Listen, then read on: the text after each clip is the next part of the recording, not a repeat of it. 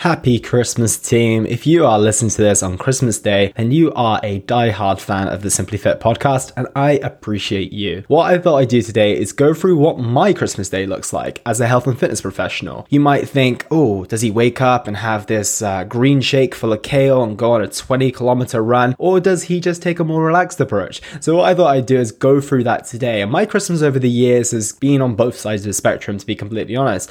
And right now, I find myself somewhere in the middle. So hopefully you'll be able to take something away from this. So my day usually starts in the same way as it always does. I kind of wake up at a similar time, maybe a little bit later, but absolutely no later than seven ish, I should imagine. I'm a morning person and that doesn't change whatever the time of the year.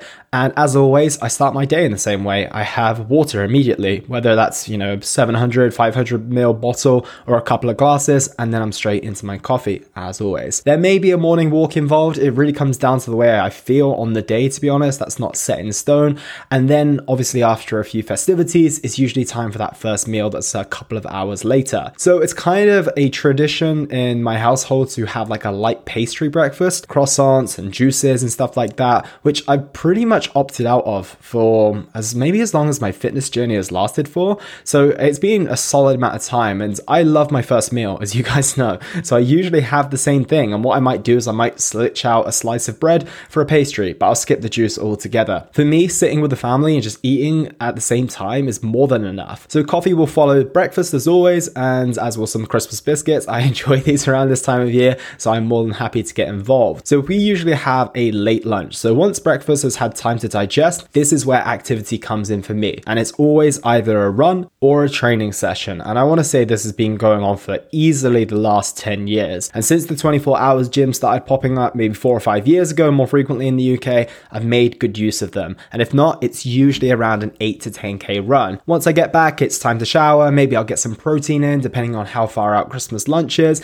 And then the next part of the day is that Christmas lunch. And at this stage, I've had my regular breakfast, perhaps a protein shake, some Christmas biscuits, and I've done an exercise session. So at this stage, I'm pretty happy to eat. And a quick side note here is that I'm constantly drinking water and hydrating throughout the day. So years ago, my plate would look like a mountain. These days, I'm a little more conservative and I'll simply have the things that I enjoy the most. I make sure there's a solid amount of protein and turkey or whatever on my plate. I'm usually looking at like 100 to 150 grams, so I know I'm getting a solid 20, 30 grams of protein. Veg, of course, those things go on first, and then the rest is exactly what I want. I eat until I'm relatively full. It's usually a very intuitive thing these days. And then shortly after, I have my favorite Christmas dessert that I mentioned on the episode of Ed, which is a Yule log. And I'm not gonna lie, I still have a pretty damn big serving of that.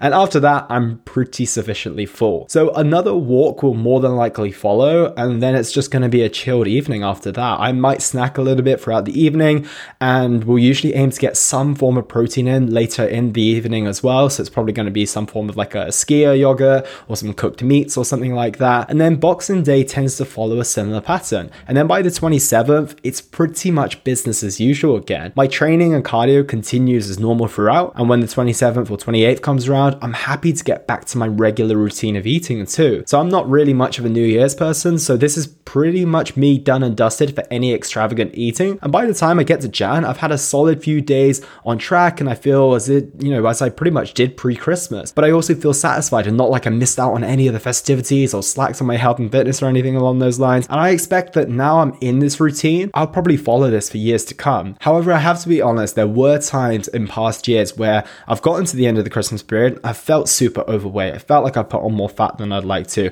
There's been times where I've been super strict and not really enjoyed it as much as I could have done. And it's not always been super, super simple, but with a little of trial and error and a lot of intention setting, a lot of action taking, and a lot of learning, you can find an approach that works for you. It is just a case of constantly refining, learning about yourself, learning about your tendencies, and then trying things out and seeing what works. So I hope that helps, team. I just wanted to show you that if you are looking for that more balanced approach in the future, it's 100% possible. So have an amazing, amazing Christmas.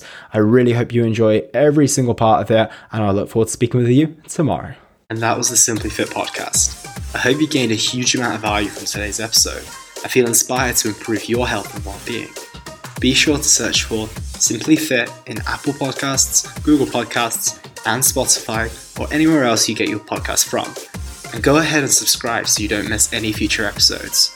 Also, if you like the episode, please don't forget to give it a 5 star rating. I'd love to hear your feedback or any questions you have.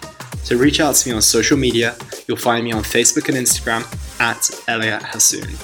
Thank you so much for listening, and I look forward to talking with you all on the next one.